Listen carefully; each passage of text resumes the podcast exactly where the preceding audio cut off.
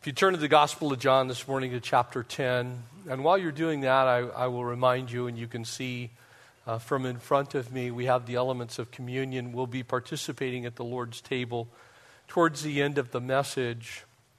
And to begin to prepare your heart for that, uh, the Lord's Supper is something that is really sacred to us who love the Lord. And Jesus is now going to minister to this group of Pharisees that's trying once again to pin him into a corner.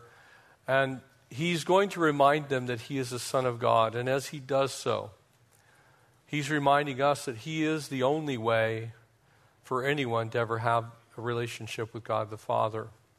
And it is through the blood of the cross, through his broken body, that that happens. And that is what we celebrate as we celebrate communion. That Jesus Christ died on Calvary's cross that he was raised three days later, and he has paved the way for us to have eternal life in providing a perfect sacrifice for us as sinners. And so, if you've yet to receive Christ as your own personal Lord and Savior, I want to challenge and encourage you right now as we take these the remainder of chapter 10 here in John's gospel we'll pick up in verse 22 down to the end at verse 42 as those elements come to you, if you don't know the Lord, we, we ask you to allow them to go past. Please do not participate in the Lord's Supper if you do not know Jesus as your Lord and Savior. That's an offense to God. And, it tramples underfoot the blood of Jesus Christ. And so, better still, you can invite him into your life right now as we study the Word of God you can receive the grace of God through the free gift of Jesus Christ and life eternal. John now turns our attention to a passage of Scripture that has been battled over for 500 years as to what Jesus was really trying to say as he makes it very clear that eternal life is actually eternal life. The church has fought over whether eternal life is eternal life or whether eternal life can be taken from you or eternal life can be given up. And Jesus here, I believe, settles that for us. And in doing so, he kind of speaks to the side of this argument that says if grace originated with God, it was propitiated by God, it was provided for by God, uh, it, it is literally a free gift that we can be saved, that I'm pretty sure that we who have really received the grace of God are absolutely secure in that salvation. And so I pray that none of you will be confused, but we're going to run into a couple of doctrines here in this passage that cause people grief, give them some trouble every once in a while. Uh, and chief among those are what we call eternal security. Once you're saved, are you always saved? Can you lose your salvation? Can you give it away? That comes up here. The doctrine of predestination, which is most easily understood, that God chooses, God picks. Scripture repeatedly reminds us that we were the chosen of God since before the foundation of the world. So, do we choose God or does God choose us? Or is it somewhere in the middle? And thirdly, the doctrine of election. When did God choose us? And by what means? And so all of these things are addressed in these final 20 or so verses. And I believe they're addressed in such a way that we can understand them. Remember that all Scripture was given for doctrine, correction, reproof, instruction in righteousness, so that the man or woman of God might be complete and lack nothing. So these words are words for the church. Would you join me in prayer and then we'll dig into this passage? Father, thank you uh, Lord, that you uphold us by your mighty right hand. That truly, before the foundation of the world was laid, there was a plan to redeem us. that you certainly being sovereign know all who will be saved. God, these truths that are hard for us to wrap our minds around. Lord, would you help me to be able to express to your people how much you love us? God, we bless you for blessing us with your word, and we pray that you'd give us now understanding as we study. And we ask this in Jesus' name. Amen. Verse 22, and we'll finish the chapter. And now is the feast of dedication in Jerusalem. So this is Hanukkah. This is a winter feast. It's the final one. It was very celebratory, much like the Feast of Tabernacles, where we joined Jesus back in chapter 7. And so there's been about two and a half months that have gone by, and Jesus is uh, now back at the temple again. And it was winter, and Jesus walked in the temple in Solomon's porch. And then the Jews surrounded him and said, how long do you keep us in doubt? If you are the Christ, tell us plainly. They've become beyond agitated, they've become beyond irritated. They're done playing. And Jesus answered them, I told you, and you do not believe.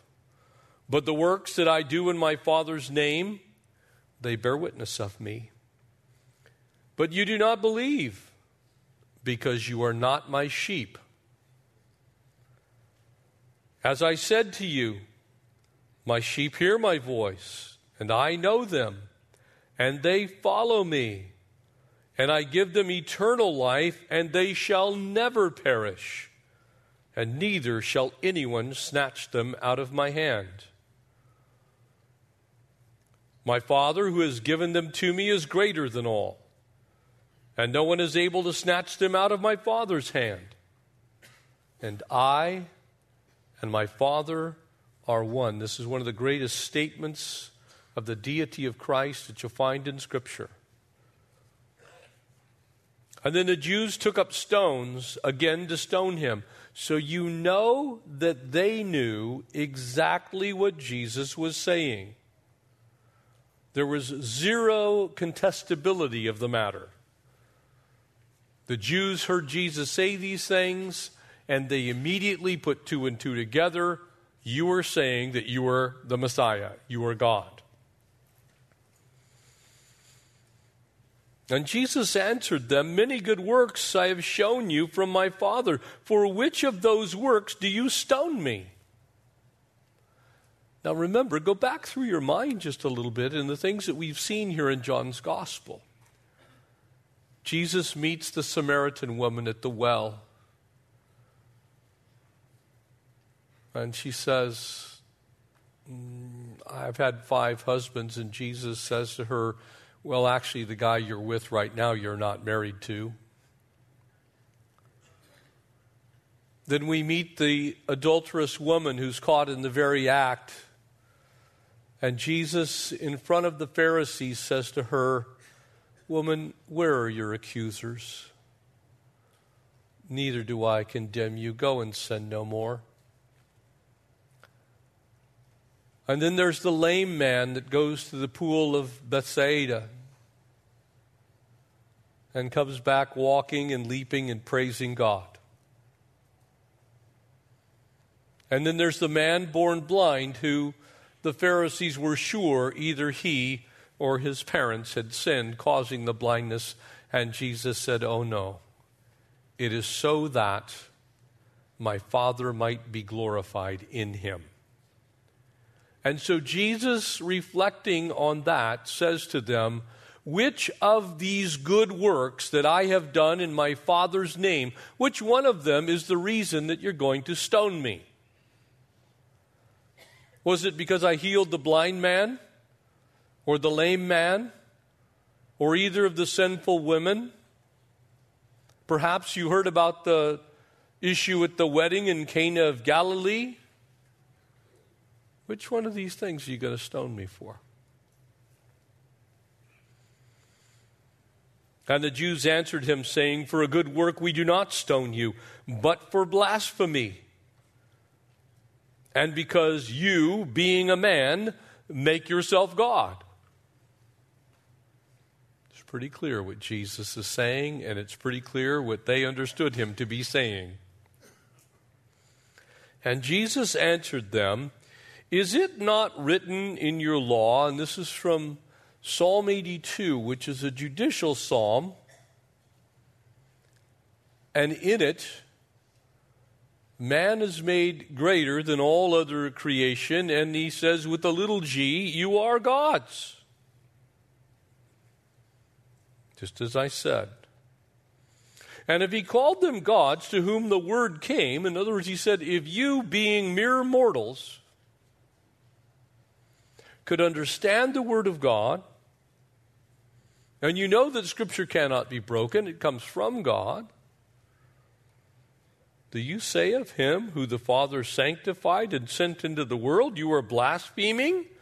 Because I said, I am the Son of God.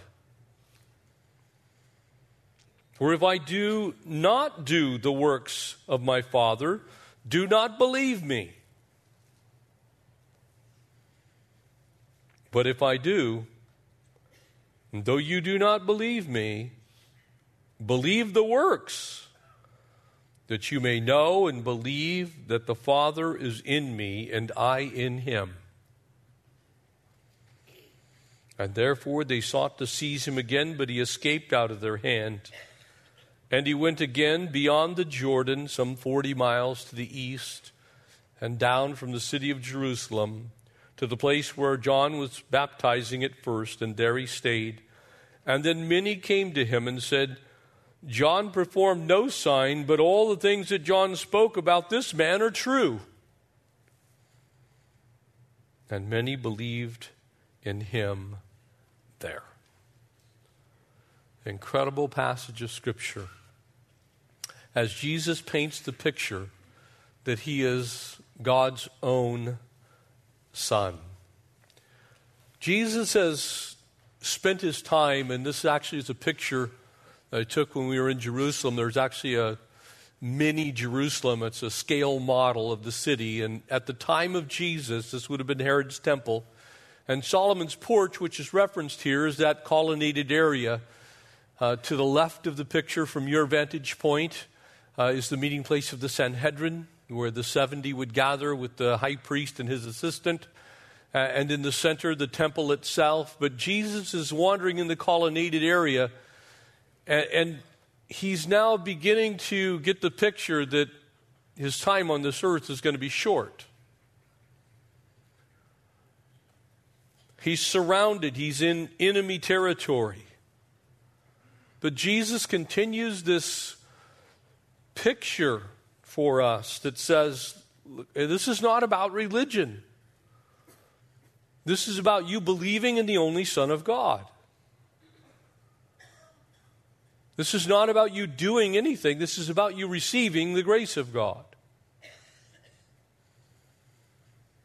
And in our day and time, Jesus might have well been speaking to the false religionists of our day and time.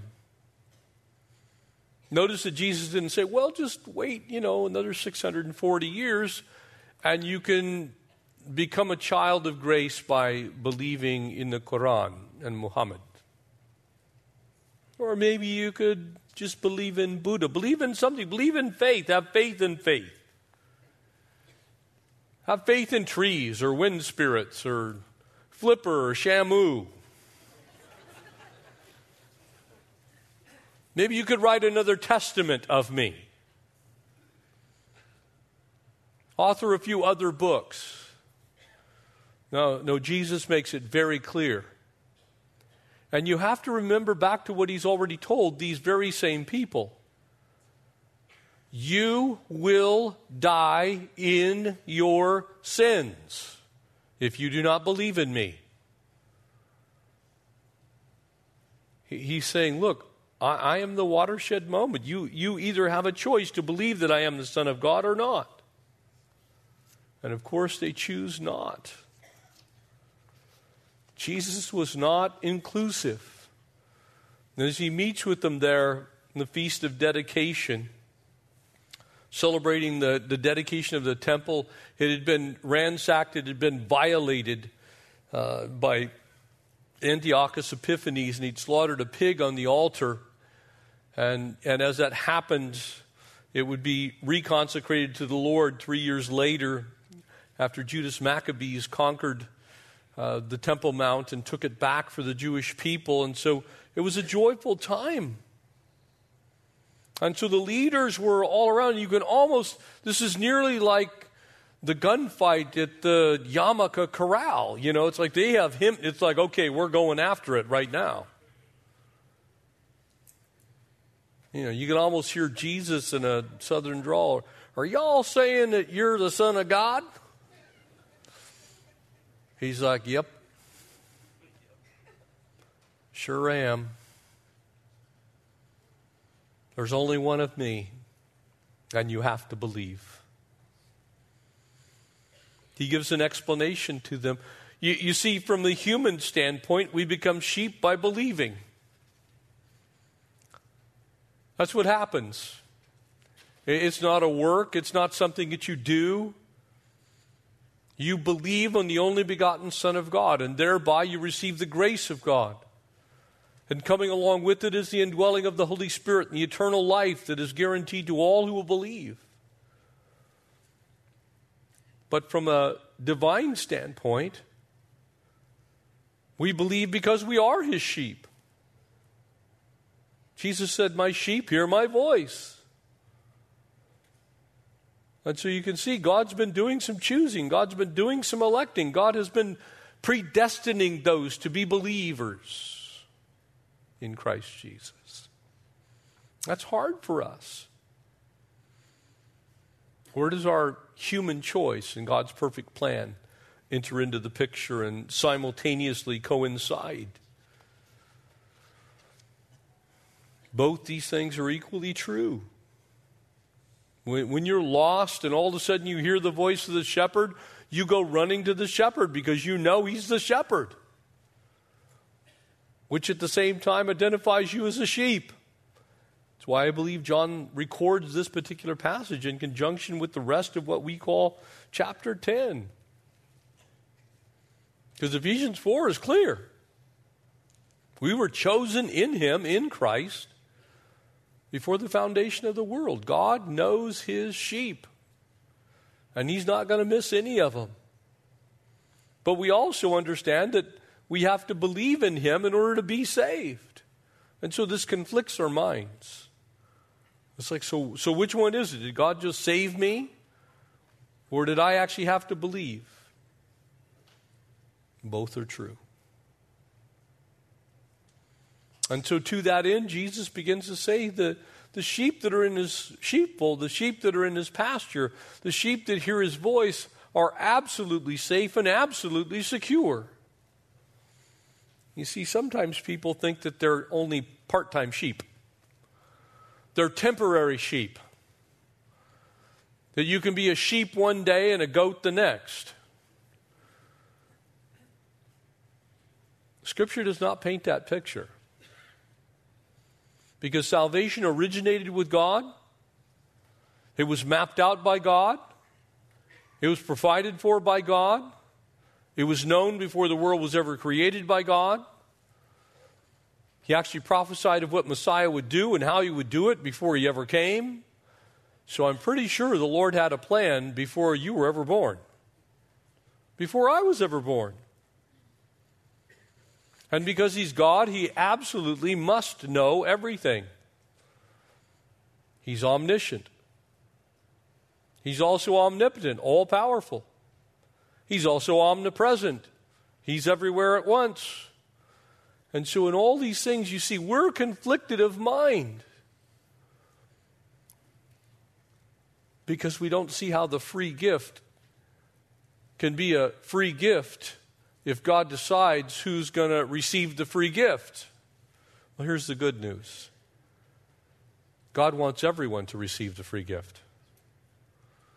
That's why He presented the gospel to the world and not to exclusive people groups, not to just some. That's why the Great Commission isn't, well, go find some people who already look like sheep and preach the gospel to them. Go ye therefore into all the world and preach the gospel. You see, we don't know who the sheep are, but God does. And He knows every last one of them. And He is able to keep them. All of them that are committed unto that last day, unto the day of Christ Jesus. You see, we are saved by grace through faith, and that not of ourselves, not of myself, not of yourself.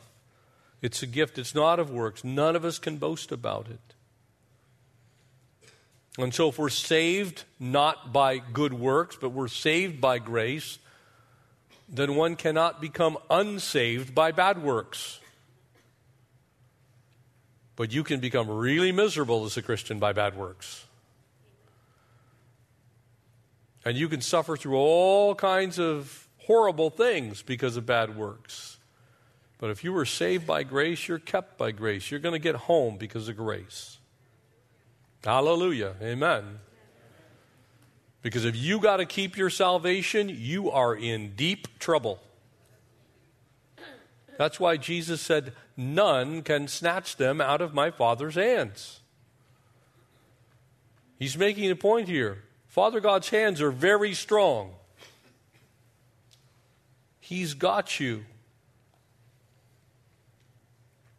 Paul, as he would write in Romans chapter 11, if by grace we've been saved, then it's no longer works. Otherwise, grace is no longer grace. If it's of works, it's no longer grace. Otherwise, the work would no longer be work. He's, he's making this point to us. He's saying, Look, I'm saved because I have believed. The very thing that Jesus is challenging this group of religionists to believe is that you cannot work your way to heaven and you are not going to keep yourself saved by continuing any other kind of work. You're saved by grace alone, through faith alone, in Christ alone. That's it. Now, the good news is once you become a child of God, you recognize that grace, your whole life going to get turned upside down according to the things of the world. Because that indwelling Holy Spirit is going to give you a hatred for sin. You're going to loathe your old self. You're going to mortify your flesh. You're going to really have a rough time being any good at sinning anymore. The conviction of the Holy Spirit will come upon you. It's like Jeffrey Scott Gill, you're not supposed to do that. God uses my whole name when I've been bad. It's kind of like your parents, only much worse. Jeffrey Scott. You see, that's the Holy Spirit at work in you because you are a child of God. And people come and they say, Well, how, how do I know? Well, you know because you love the things God loves and you hate the things God hates. However imperfectly you may love the things that God loves and hate the things that He hates. But the fact of the matter is, you love what God loves and you hate what He hates. And can I give you a little clue here? God does not hate people, ever. No matter how deeply entrenched in sin they are, he does not hate them. That's why Jesus came. He hates the sin. The sin is what God hates. God loves people, including wretched, awful sinners, and the proof of it is you. Amen? amen. Say amen. Amen. Because if you had to figure out how to get saved before you got saved, you're in deep water. Amen? Because most of us were not looking for God when God found us. We were going the other way. We're like, we're totally happy over here in our drugs or our alcohol or our relationship or in our wicked ways or our conniving business things or whatever. Wherever God found you, Wherever it was that you all of a sudden recognized the voice of the Savior and you said yes,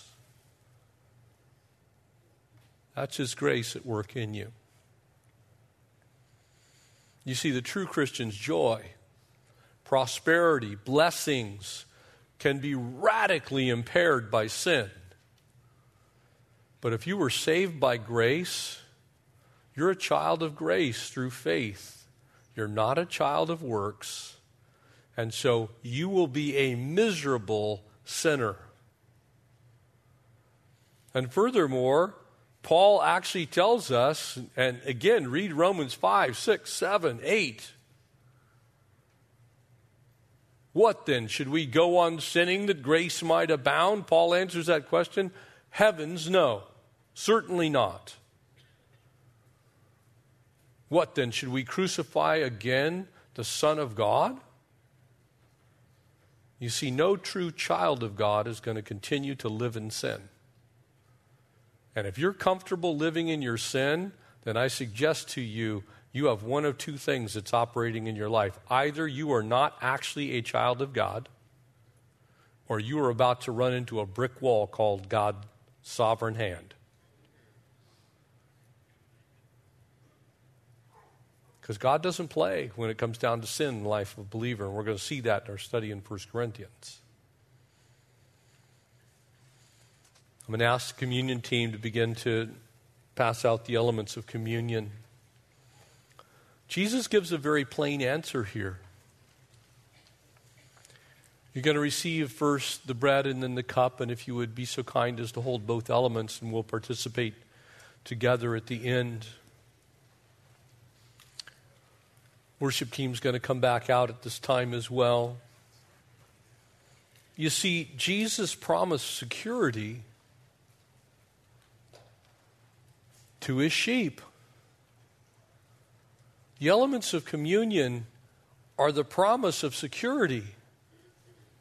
Christ shed his blood. He allowed himself to be bruised, beaten, and broken to provide something for you that you could not provide for yourself. So Jesus gives them a plain answer. He makes a statement. It's going to startle them. They're asking for it. They're saying, Tell us plainly. he says, Okay, I and my Father are one. I told you I am the Son of God. I'm telling you, you have to believe in me. The plain answer was something they've tried to avoid. And the plain answer is still something people try and avoid. People want to believe that there's some other way. People want to get to that place to where they, they can choose their own path to salvation. But Jesus makes it very clear in absolute bold relief here that God has chosen his sheep and he's called them with his voice. And you're either a sheep or you're not a sheep. You can't be a dog or a cat. You can't be some other kind of pseudo believer. You can't be partly in the kingdom. You can't have one foot in the world and one foot in heaven. You're either in or you're out. And notice as Jesus says, He says, But you do not believe because you're not my sheep. And therefore I said to you, My sheep hear my voice. I know them, and they follow me. Jesus is being exclusive. He'd already told them back in chapter 8 that the reason they didn't hear is they were of their father, the devil.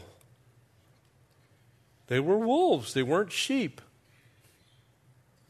And so they didn't hear the Lord's voice. And as we've heard the Lord's voice, as we've responded to the Lord's voice, as we recognize that we have been found, you see, for me, I recognize that I was found by God, that the Lord found me. And my response to being found was I, I received what he wanted to say to me. Now, can you imagine? You're totally lost. You're wandering in the middle of the desert somewhere. and on the horizon comes a rescuer. And that rescuer has a GPS and a sat phone and knows exactly how to get you out of there. And you look at him and say, No, that's okay, I'll get my own way. I got myself into this mess, I'll get myself out. You're going to die. That's exactly what people do when they hear of the grace of God. And they turn towards religion. They turn towards some other way. They say, well, that, that's okay. I hear your voice, I see you, I recognize who you are, but I want to do it some other way. There is no other name under heaven whereby men must be saved. That bread that you hold in your hand already, the cup you're about to receive,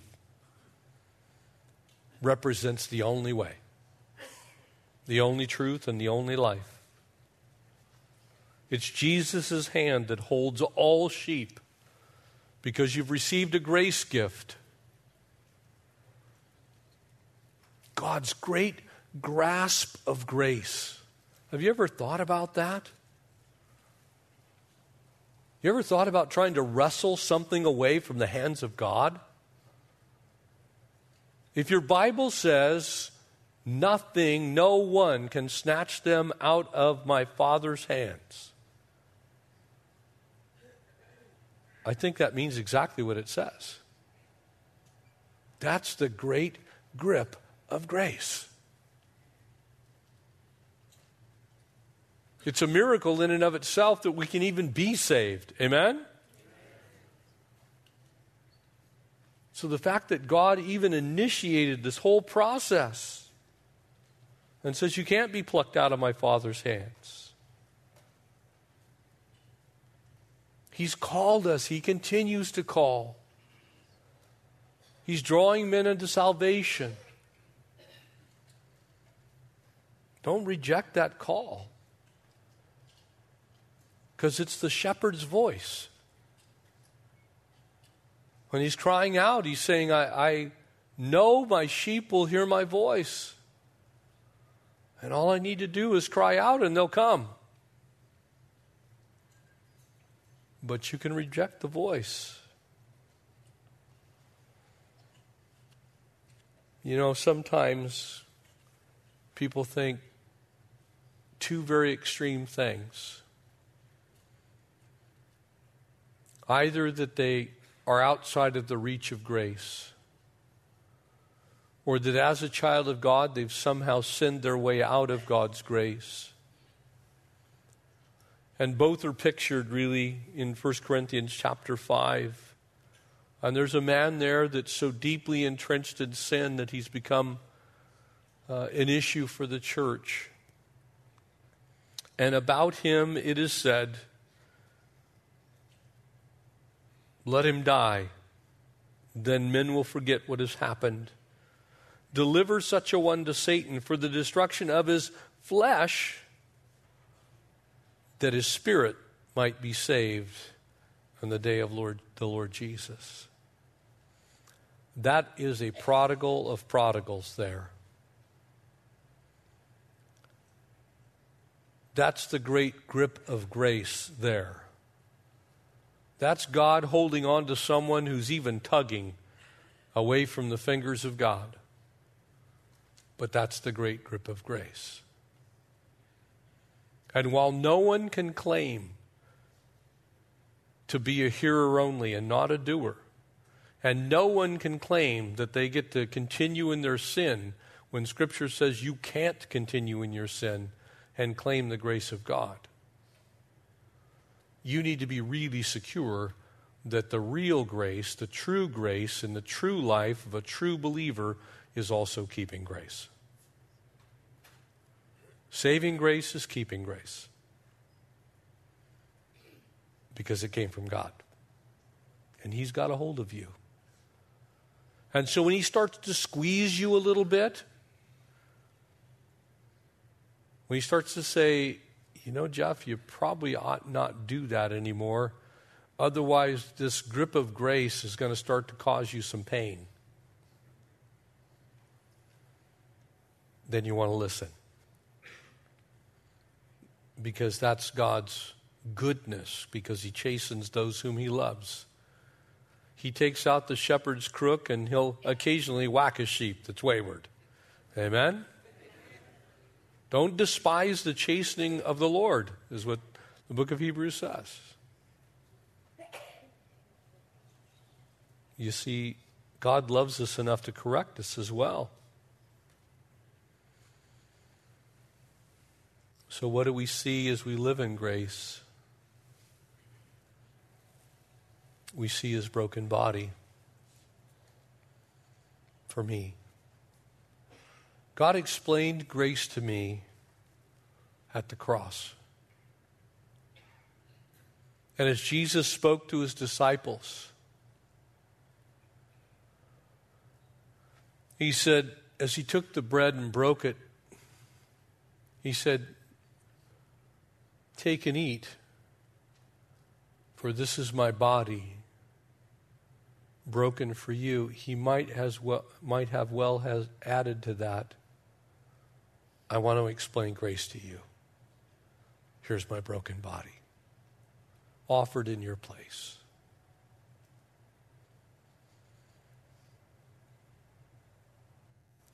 Let's partake together.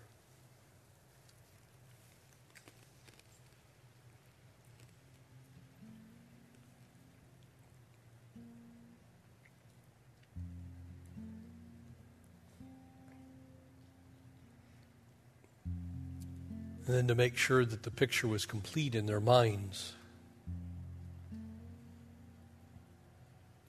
He took the cup after supper, and when he had blessed it, he said, This cup is the cup of the new covenant. As often you drink of it, you do so in remembrance of me. But he added, that it was for the remission of sin. You see, my problem with God is my sin. That's my problem with God. My problem is not that I don't do enough good things. My problem is I'm a sinner. My problem is that my life, compared to maybe many of your lives, uh, one might say I'm circumstantially kind of okay. But that's not the issue. The issue is a holy God can't dwell in the presence of sin, and I'm a sinner. And so Jesus said, Take and drink, for this cup is the new covenant in my blood shed for you. Let's partake together.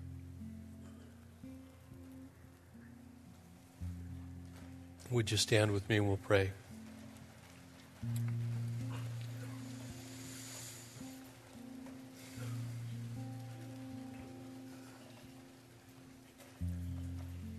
Father God, we thank you